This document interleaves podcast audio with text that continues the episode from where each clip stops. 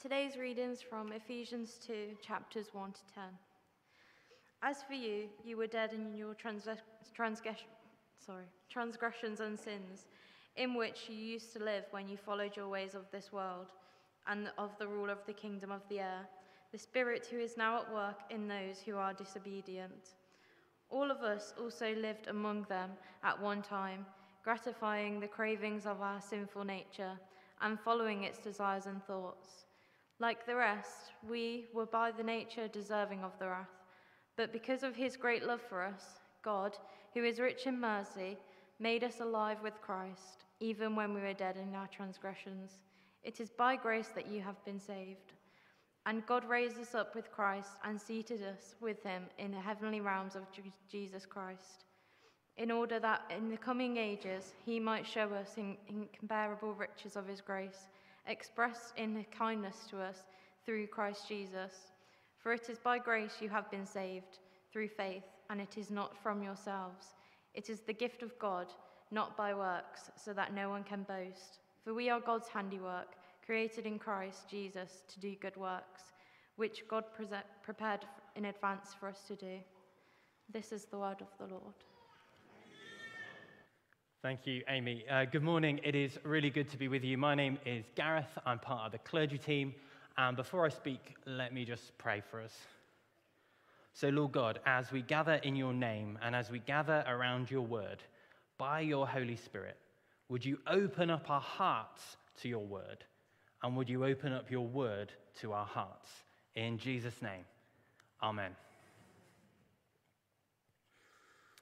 The gospel is this we are more sinful and flawed in ourselves than we ever dared believe, yet at the very same time, more loved and accepted in Jesus Christ than we ever dared hoped.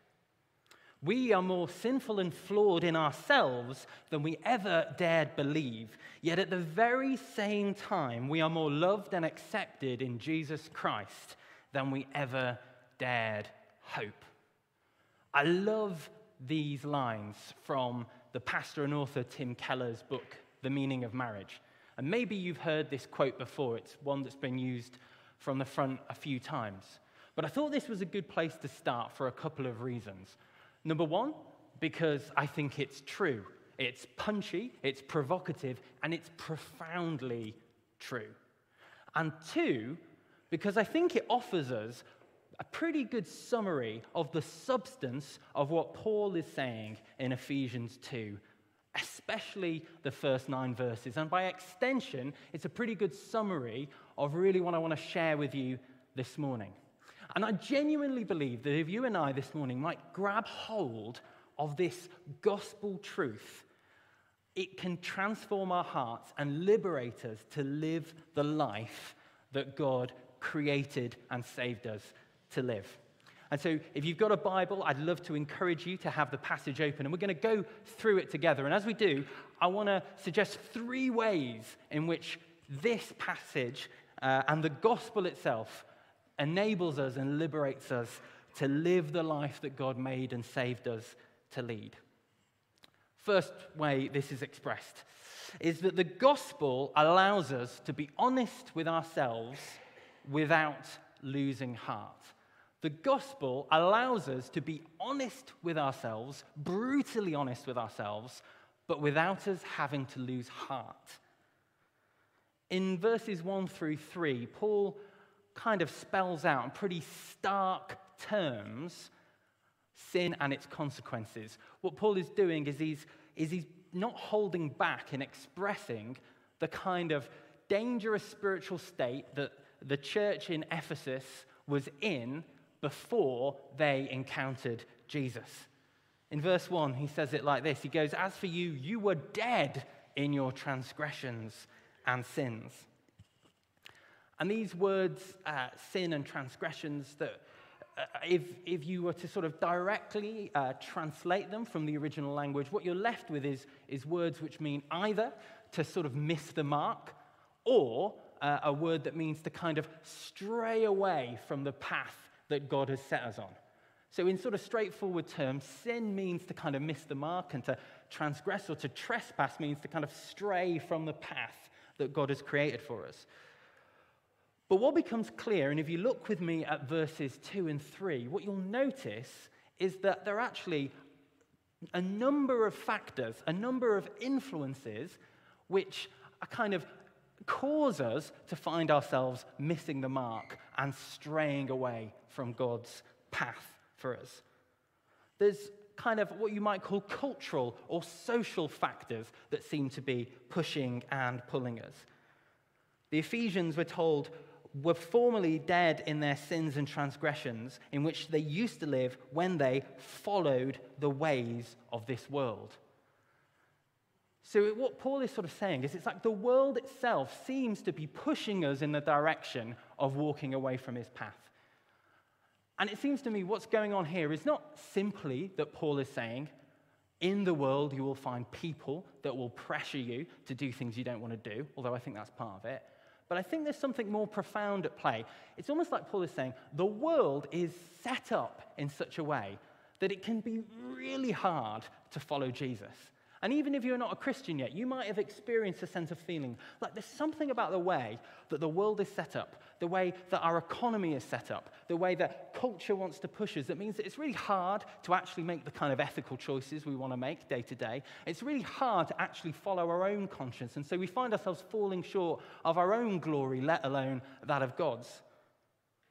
But as well as the world, Paul then goes on to say that this is also influenced by the ruler of the kingdom of the air, the spirit who is now at work in those who are disobedient. So, as well as kind of cultural and social factors, there are spiritual factors.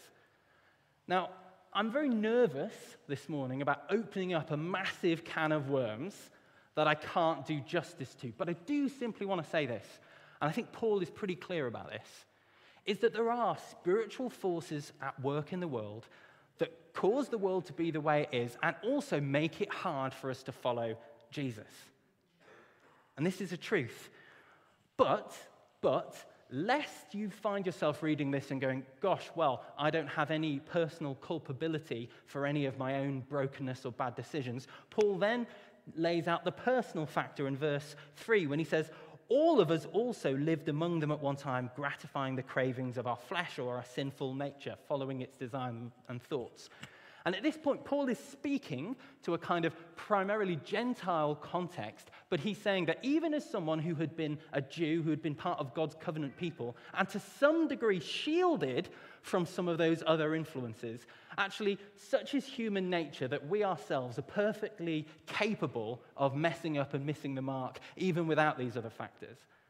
But the reason I lay all of this out for you in these verses is I think what Paul is saying and I think this is true and I think this is helpful, is that sin is both something that has external and internal dimensions.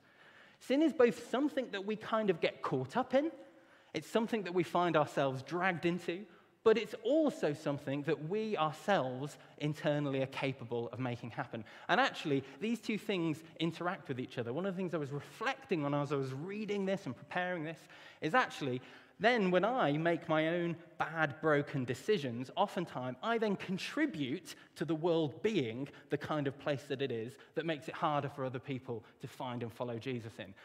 So it's like we have these multi-dimensional nature of sin. And I've just started reading a book uh, that you may want to read. It's by John Mark Comer. I do read other authors, but it is a good book.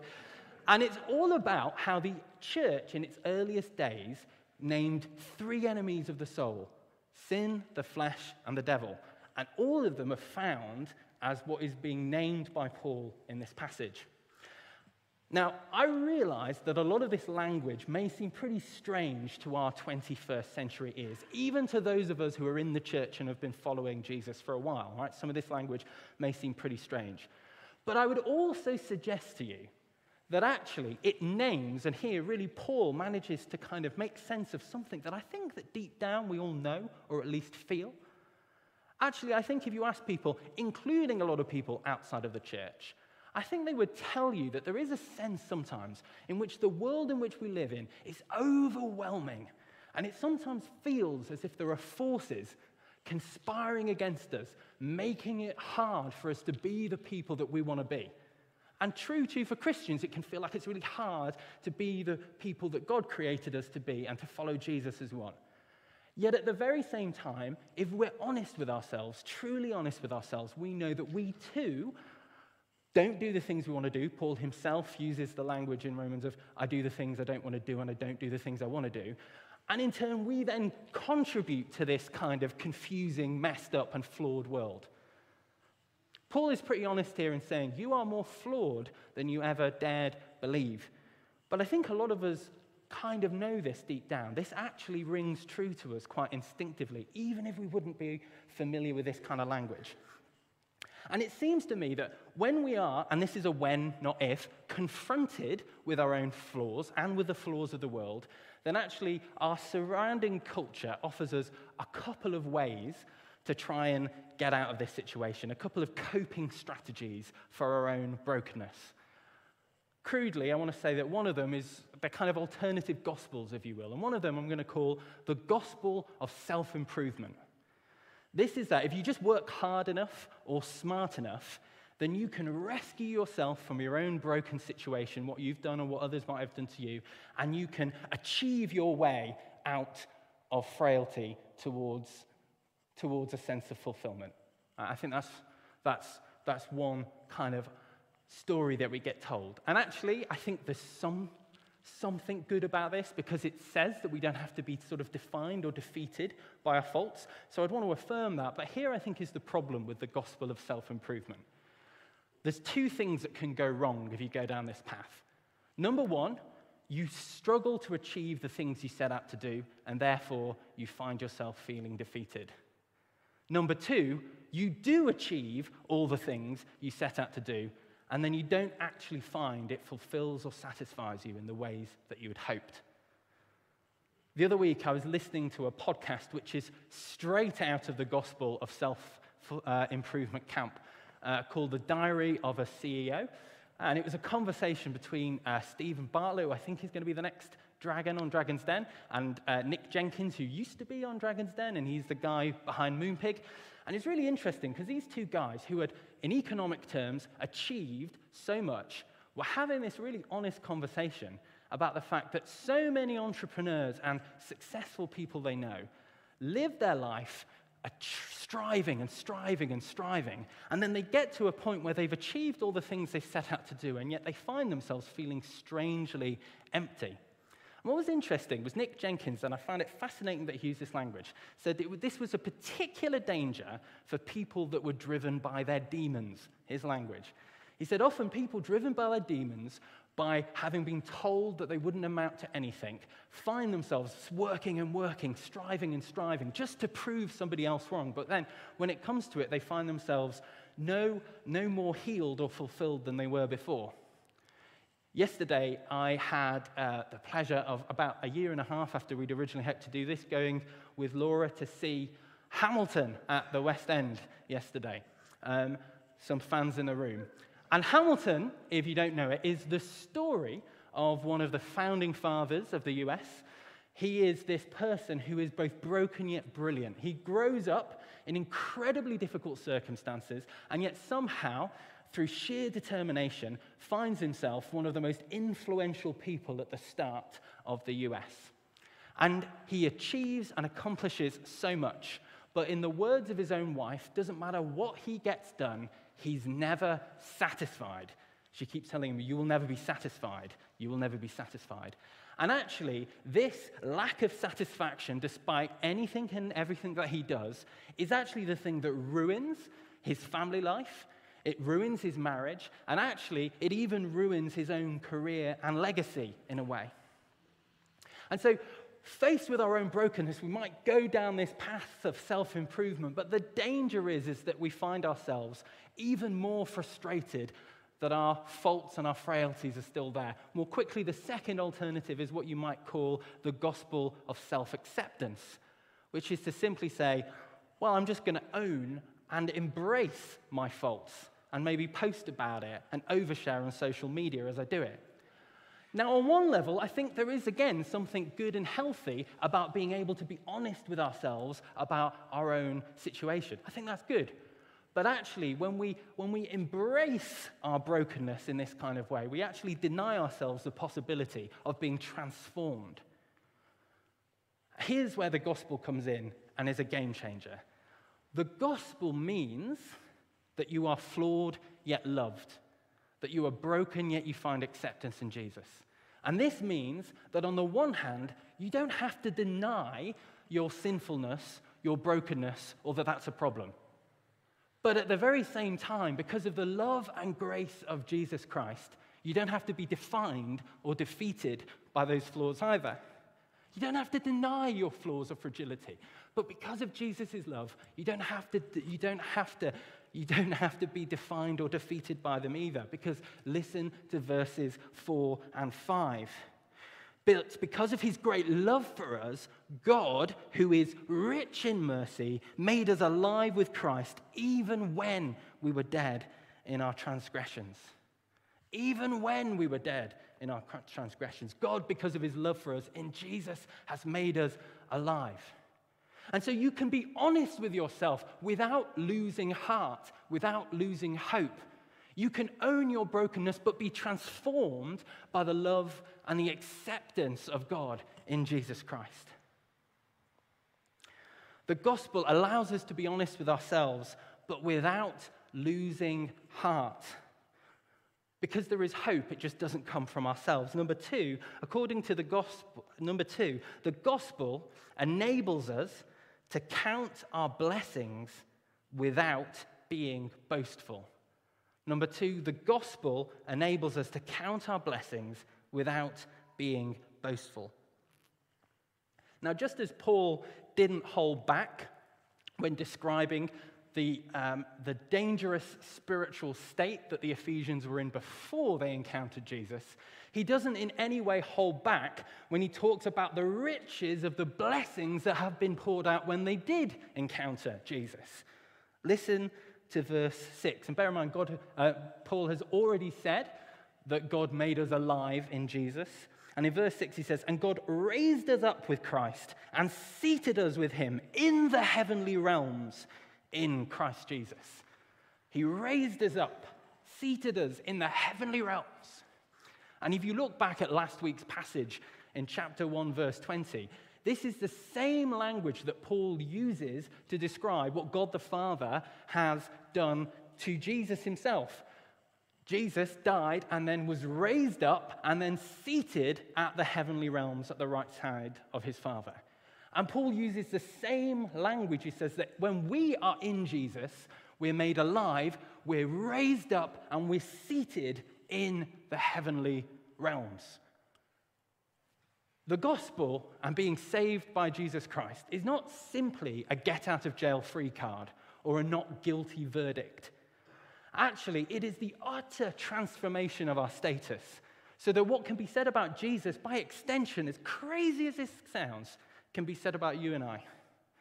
We become co heirs with Christ. We are risen up and seated in the heavenly realms. And I really want to encourage you this morning to actively and consciously count this blessing in your life.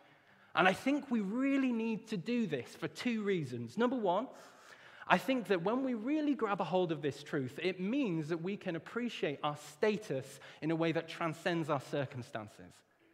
Now, I don't want to deny in a glib way the genuine difficulties that we face, even or sometimes especially as followers of Jesus. But if we actually believe this truth, it means that even when we are going through the valley of the shadow of death, even when that's our subjective experience, the objective reality that defines who we are is that we are seated in the heavenly realms. So when you go into your workplace tomorrow, when you go onto campus tomorrow, when you engage with your family tomorrow, you do so seated in the heavenly realms in Jesus Christ. And secondly, it actually gives us a transformed life to live up to. Even though we're still broken, actually, let's live our lives through the lens of those who've been seated in the heavenly realms. So when you find yourself faced with temptation where it's really easy to act as if you're still dead in your sins and transgressions, actually hear this truth spoken over you. No, you are seated in the heavenly realms. You are seated in the heavenly realms. And so live your life uh, knowing that that is true. Now, of course, I think the reason why we're maybe slightly shy about counting or embracing this blessing, especially if we're British, is that it seems a little bit kind of awkward. It seems a little bit almost immodest to be able to lay claim to this truth that Paul is laying out here. And I, and I get that. And equally, we, given the massive contrast between what Paul is laying out in verses 1 to 3 and what he's laying out in these verses, we don't want to we don't want to give the impression of saying, oh, well, as Christians, we're so much better than other people. But what Paul gives us in this passage, what the gospel does, is it enables us to count these blessings without boasting. Why? Because your status has got nothing to do with you anyway. Verse 5, you've been saved by grace. Verse 7, this has happened to you in order that Jesus or the Lord might show the incomparable riches of his grace expressed in his kindness in Christ Jesus. Verse 8, you've been saved by grace. Verse 9, this is not by works so that no one can boast. And so, what Paul is saying here is summed up pretty nicely by uh, Lynn Cohick in her commentary on Ephesians, where she says Paul's overarching message is that salvation is God's doing in Christ without human engineering. Right? And just as we're unable to escape our flaws through human engineering, when we actually are able to lay, home, lay claim to these blessings available in Christ, but do so knowing that it is without any human engineering on our part, then that actually frees us up to count our blessings, to be and live out who we were created to be. But we get to do so without boasting because it was never about us anyway. And thirdly and finally, and we land here, that the gospel then in turn frees us to fulfill our potential without becoming proud or preoccupied with ourselves. The gospel frees us to fulfill our potential without becoming proud or preoccupied with ourselves. The passage ends, verse 10 For we are God's handiwork, created in Christ Jesus to do good works, which God prepared in advance for us to do. What Paul is saying here is that despite our flaws and fragility, you were made for more. You were originally designed to do God's work. You were created to play your part in God's plan to rescue the world. You were created to do the good works that He has set before you. You are created with potential to be part of God's plan. This is who you were made to be. This is who you're saved to be. And I love this, and this is probably the most sort of Instagrammable verse in this passage, right? And I think naturally, this is the kind of verse that maybe as a preacher you want to gravitate to immediately in a passage like this, right? Because it's very empowering. But one of the things I found really striking as I was preparing for today is that before we get to the good works we were prepared to do, we get nine verses of what God has done for us first. Before we get to the bit about what we get to do, actually, there are nine verses. There's a 90 10 split in terms of how Paul lays this out. And I find this striking because I suspect that as a preacher, my tendency when trying to kind of teach is to flip this round, right? Start with a one verse, 10% caveat about how, well, actually, it's Jesus who saves us anyway, and then get to doing the other 90% about the good works I want to encourage you all to do, right? I think that's the temptation. And don't get me wrong, Paul spends most of chapters four through six looking at how this plays out on the ground, right? But I sometimes wonder that in our desire to get to relevance and application, we actually miss out that actually grace is a prerequisite for the relevance and application. Because I think, again, there are a couple of things that stop us from actually living out our God given potential. Two things that get in the way. One is we actively try to do it, but we do, but, but actually our calling and our sense of purpose gets wrapped up in pride with a kind of self preoccupation. We, we're kind of doing God's work, but actually we're really doing our work right? That's, that's one danger. The other danger is that we see people doing that and think, I don't want to be that person. And so our solution to that is to just hold back and not in any way seek to live out our God given potential and the thing that God has called us to be. But in a weird kind of way, that's just a different kind of pride, right?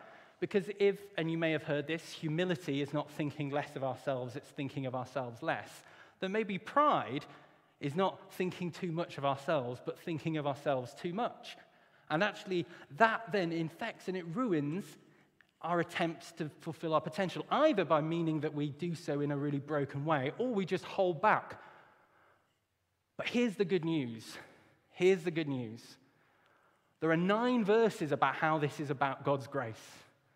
And so here's what I think we're called to do if we follow not just the substance, but also the way this passage plays out. Is that we constantly remind ourselves of what Jesus has done for us. We constantly are reminded that it isn't about us, but what God has done in Jesus. We're constantly reminded that despite our flaws, we are saved because God loves us and has rescued us in Jesus Christ. We become grace obsessives. We become grace obsessives. And as we become more and more obsessed with the grace of the Lord Jesus Christ and what he has done for us, then, then we can not only be honest with ourselves without losing heart, we can not only actually claim our identity without becoming boastful, but we can actually begin to live out our God given potential, to do the works that He's called us to do, to make disciples, to heal the city, to be part of His transformation project, but in a way that doesn't make us proud or preoccupied about ourselves. Because it's not about us, it never was. But God, by His grace, still wants to use us anyway to be His people. Because you are, and I am, more flawed and sinful than I ever imagined. But at the very same time, at the very same time, you and I are more loved and accepted in Christ Jesus than we ever dared hoped. And nothing, nothing could be more liberating than knowing that.